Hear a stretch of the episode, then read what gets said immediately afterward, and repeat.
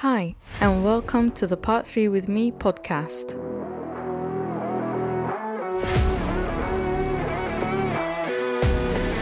The show that helps Part 3 students jumpstart into their careers as qualified architects and also to provide refresher episodes for practicing architects. I am your host, Maria Scudari. And this week we will be talking about post occupancy evaluation. So today's episode meets PC1, PC2, and PC4 of the Part 3 criteria. So, what do we mean when we refer to post occupancy evaluation? Uh, it can also be referred to sometimes as building performance evaluation. So, post occupancy evaluation, um, also known as POE, is the assessment of how a building uh, performance measures up to the expectations of the team uh, that design and built it. So it's essentially the process of obtaining feedback on a building's performance in use after it's been built and occupied.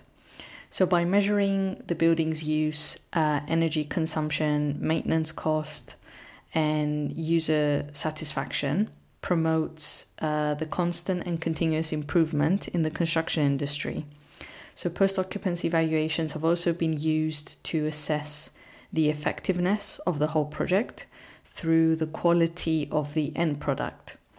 So POEs can come in different formats. They can be very light touch reports or more in depth with a number of different techniques uh, utilized depending on the focus of the particular building.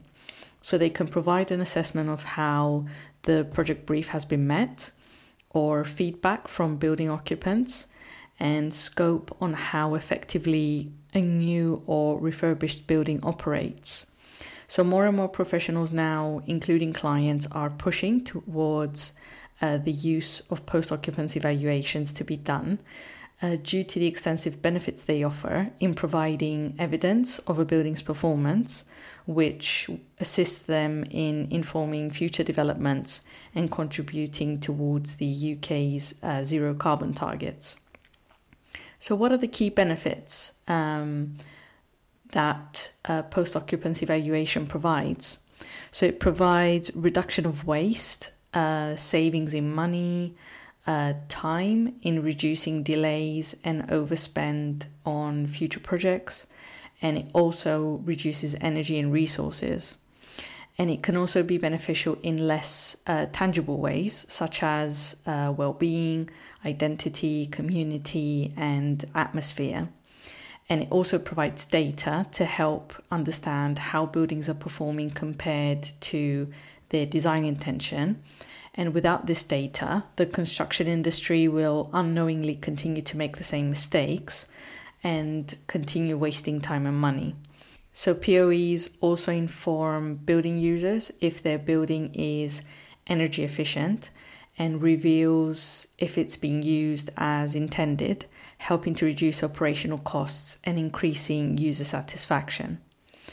So, some barriers that tend to push away the post occupancy evaluation process typically includes um, higher upfront costs.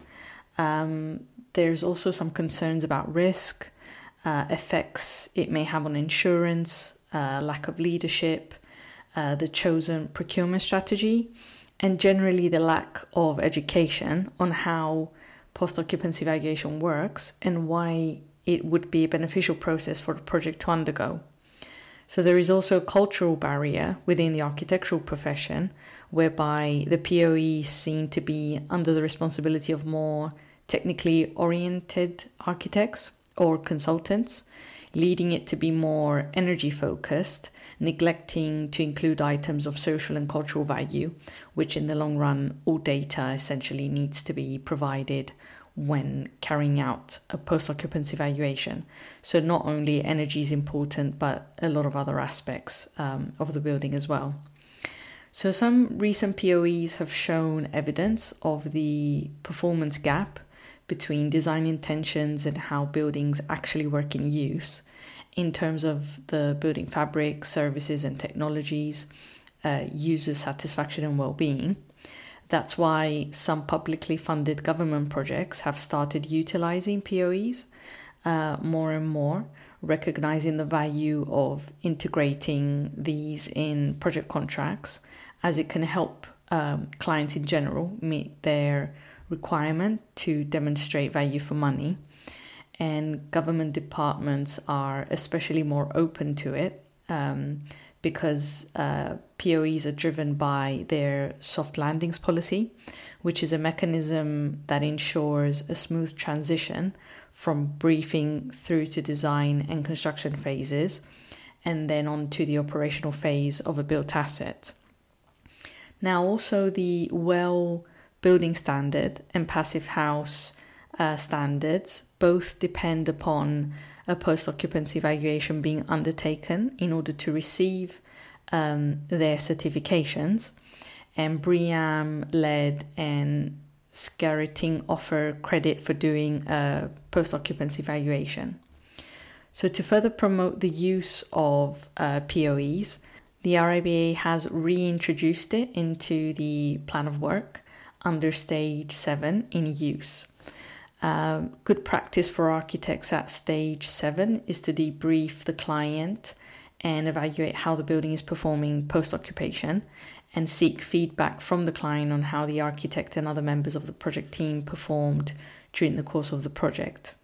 So, this is a good way for the architect to manage their legal risk because during the debriefing at post occupancy, it can give early warning of the presence of defects and also give a warning of a client's dissatisfaction and potential to bring a claim against the architect under the appointment.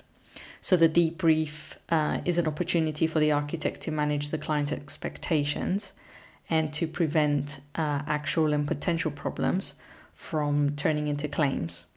So, client feedback at post occupancy can also give invaluable business development information for the architect in practice.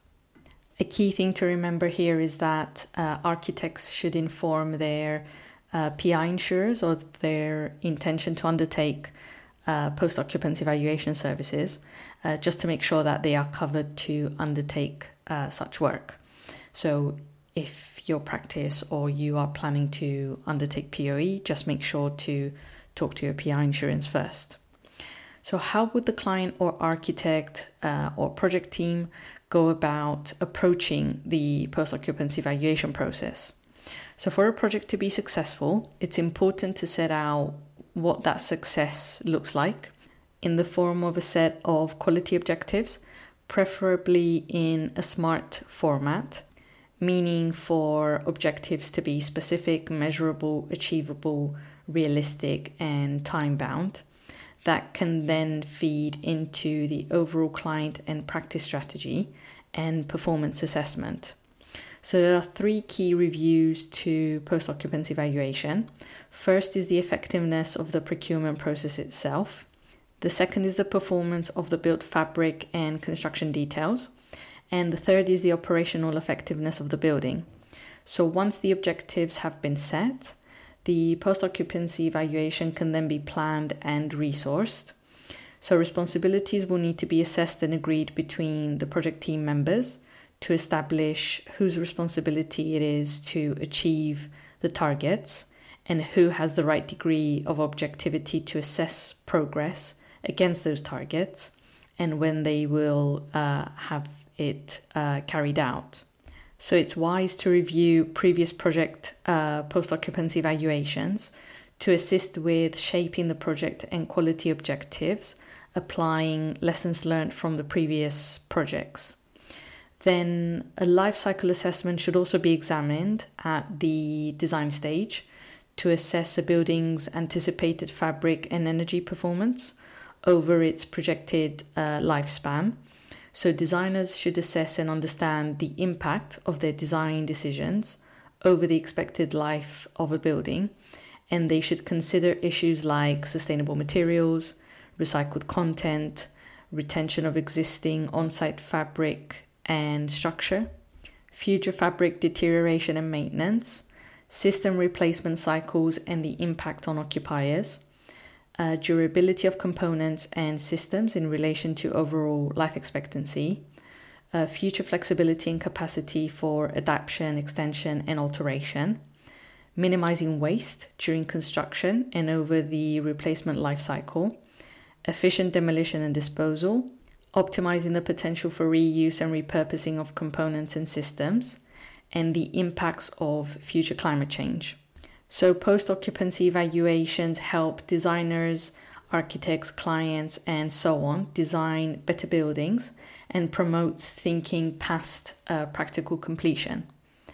Now, when should the post occupancy evaluation take place? So, post occupancy evaluation can be carried out any time after the completion of a project, preferably at least a year after its use or occupation when the users have settled in.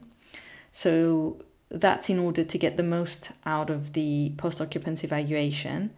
And some experts suggest revisiting and repeating the process through the life of a building.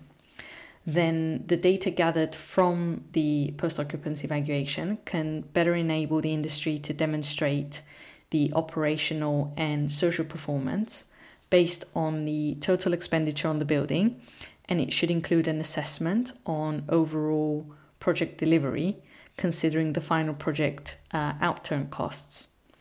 Now, in terms of how the post occupancy evaluation is carried out, there are a range of approaches and methods that can be used, which will depend on the particular outcome that has been defined as important to deliver and measure at the briefing stage.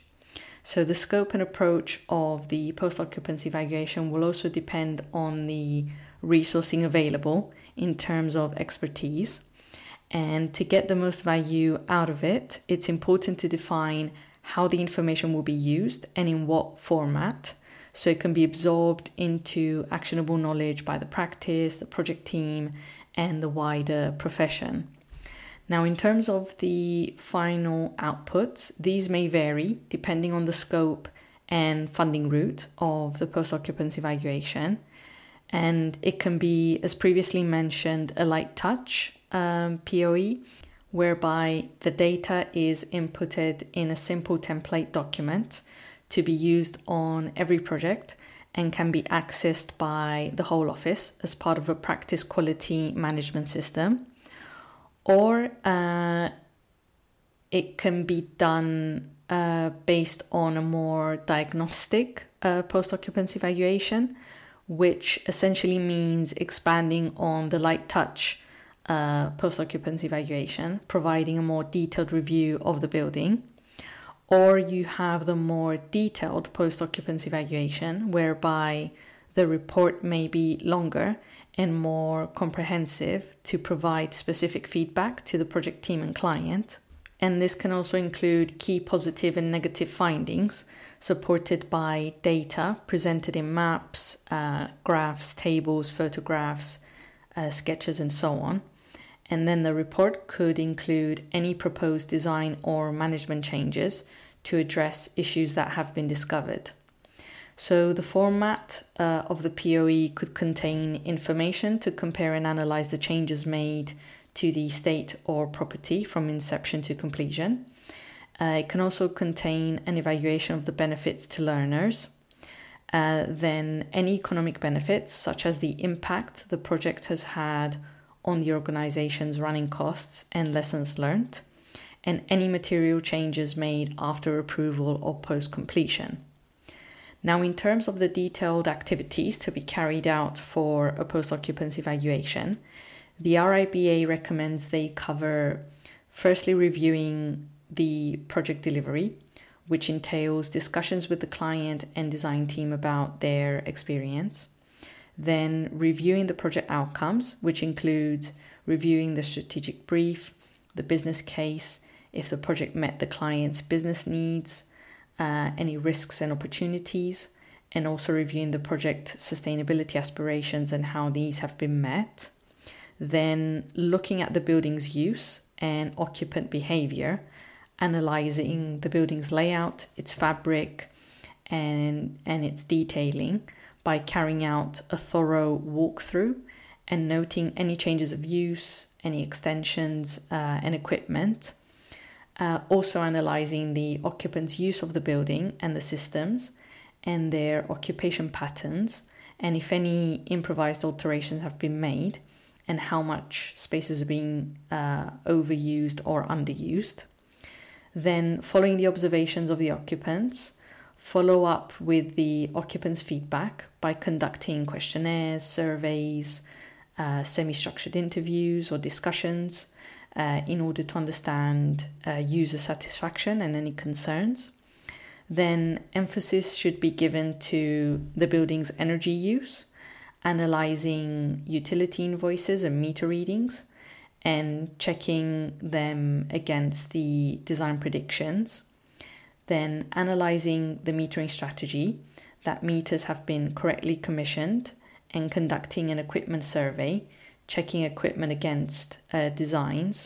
then the next step would be to analyze the embodied carbon by conducting a full life cycle analysis, assisting to understand the impact of the building and analyzing if a continuous uh, measurement and verification strategy is necessary. Then the next activities for systems to analyze and review the health and safety strategy, the ventilation strategy, heating and cooling, lighting, control strategy, and maintenance strategy, and checking that they are still appropriate and that they are being uh, followed through. Then you have the environmental performance, measuring light levels, thermal comfort, indoor air quality, acoustics, air tightness, and heat loss uh, in order to determine everything is as intended. And then, once the analysis items have been carried out, a comparisons assessment should be undertaken to identify the intended building use against the actual use, then uh, analyzing the intended design performance predictions against the actual, and the intended benchmarking against uh, published data sets in order to understand how the building's performance is uh, comparable with other buildings. And then Following all the findings and all the assessments, a final report should be given to the client, the facilities manager, the occupants, and project teams.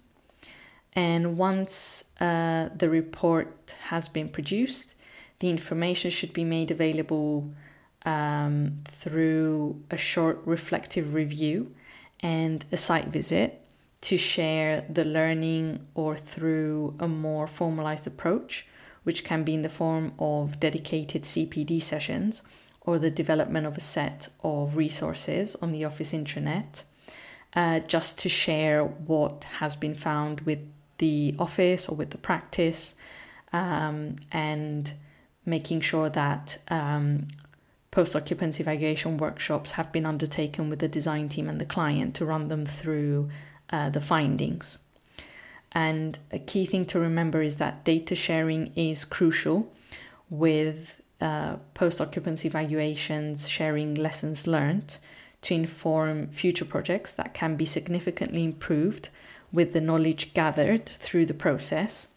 And data sharing can also be done through the professional institutes sharing with their members, educating the industry as a whole. So, to sum up what I discussed today, the purpose of a post occupancy evaluation is to provide a structured evaluation of the process of delivering a project and demonstrating how the project has impacted on any educational provision, property issues, or to the organization's current and future finances. A post occupancy evaluation delivers important business benefits to both practices and clients. It saves money in the long run assists to reduce uh, waste and environmental impact, improves well being, develops knowledge, and can prove the value of good design. So, post occupancy evaluations should ideally be carried out at least 12 months post occupation to provide uh, sufficient detail and data. Uh, it can also take the format of a light touch assessment a more diagnostic assessment, expanding on the light touch report, or carrying out a more detailed assessment. The costs of uh, post occupancy evaluation are tiny compared to the benefits it offers in the long run. And to promote more regular use of post occupancy evaluations on projects, the RIBA has recommended the government adds it as a recommendation within the building regulations and that all data is shared within the industry to avoid making the same mistakes and improving the built environment. So we'll see how that goes and if that does come into place in the next couple of years. So that covers what I wanted to discuss uh, about post occupancy valuations. Today, instead of a scenario, I will provide you with a case study project um, just to understand how the post occupancy valuation process went with that specific project. Uh, this um, data was provided by the RIBA and it involves a commercial retail space. So, the brief uh, set by the client was to develop an exemplar in sustainable design that embodied the environmental and social commitments set out in their corporate social responsibility initiative.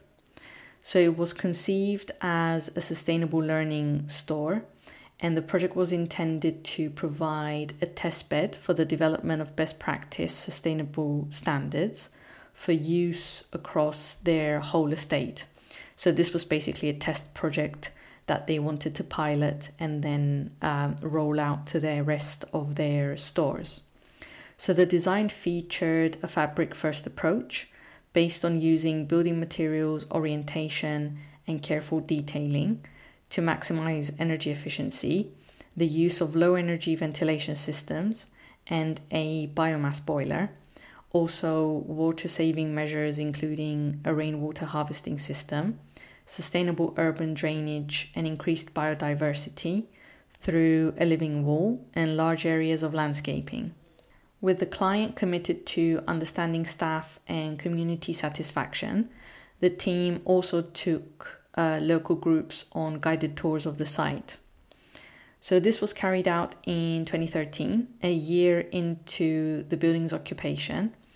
Then, consultants and university researchers undertook a post occupancy evaluation study of the store to see how well the building was performing in terms of resource consumption, as well as occupant comfort and satisfaction from the perspectives of a range of different building users. So, the post occupancy evaluation study involved a number of approaches to capture hard and soft aspects of the design. So, meters were integrated into the building design to monitor electricity, gas consumption, and associated CO2 emissions. This was then combined with the distribution of building user surveys to staff and six focus groups involving 35 participants from the local community uh, also customers, shop floor staff, and operational and maintenance staff. And the post occupancy evaluation research was repeated at another store for comparison. In operational terms, the building performed better than predicted, using 42% less energy and producing 40% less carbon than the comparator store. So the building scored in the top 1% for design and image to visitors, the top 7% for improved productivity, and the top 11% for comfort when compared to other buildings assessed using the building user surveys method. So the focus groups highlighted many positives, including the living wall and meadow planting, the light and airiness of the space, and the building's dramatic architectural form, in particular the glulam timber roof that it had. So the overall quality of the environment was well felt to contribute to a better and more enjoyable shopping experience for customers, encouraging people to stay for several hours on each uh, visit. And the quality of the building was also seen to enhance the morale of the employees. So during a focus group, uh, staff often said they were proud to work there whilst those at the comparator store were merely satisfied, with one staff member saying it must be one of the nicest places in the country to work. So, from that, the building has been heralded as an exemplar in sustainable design in the retail sector, and learning from it is being shared throughout the industry as well as being used within the client's ethos to develop design and operational standards for their wider estate using the same uh, principles. So, this is where we see the key benefits of uh, post occupancy valuation use. And the key learnings for this specific project was that there is a market for post occupancy valuation among commercial clients who have a long term stake in their buildings and are keen to understand how they are performing and how designs can be improved in future commissions. Uh, Post occupancy valuation also provides a means through which businesses can evidence their sustainability credentials, thereby strengthening the company's uh, ethos and brand.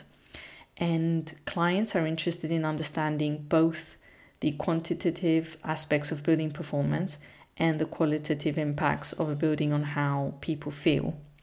So, through a rigorous uh, post occupancy evaluation process, the client has shown how sustainable design makes commercial sense, reducing running costs, strengthening reputation, and creating spaces that are more comfortable and enjoyable for shoppers and workers alike. But that's not to say that this can't be applied to um, other types of buildings, including residential, offices, and so on. So that covers what I wanted to discuss today about post occupancy valuation, just to give you a brief uh, overview of what it is, what it consists of, and the benefits of using it on projects. And uh, I am suspecting that this will become more and more common as we move into the next few years of tackling climate change. So, this might be a scenario or something you will be asked uh, in either your exam or your interview or your coursework. Uh, and that concludes today's episode.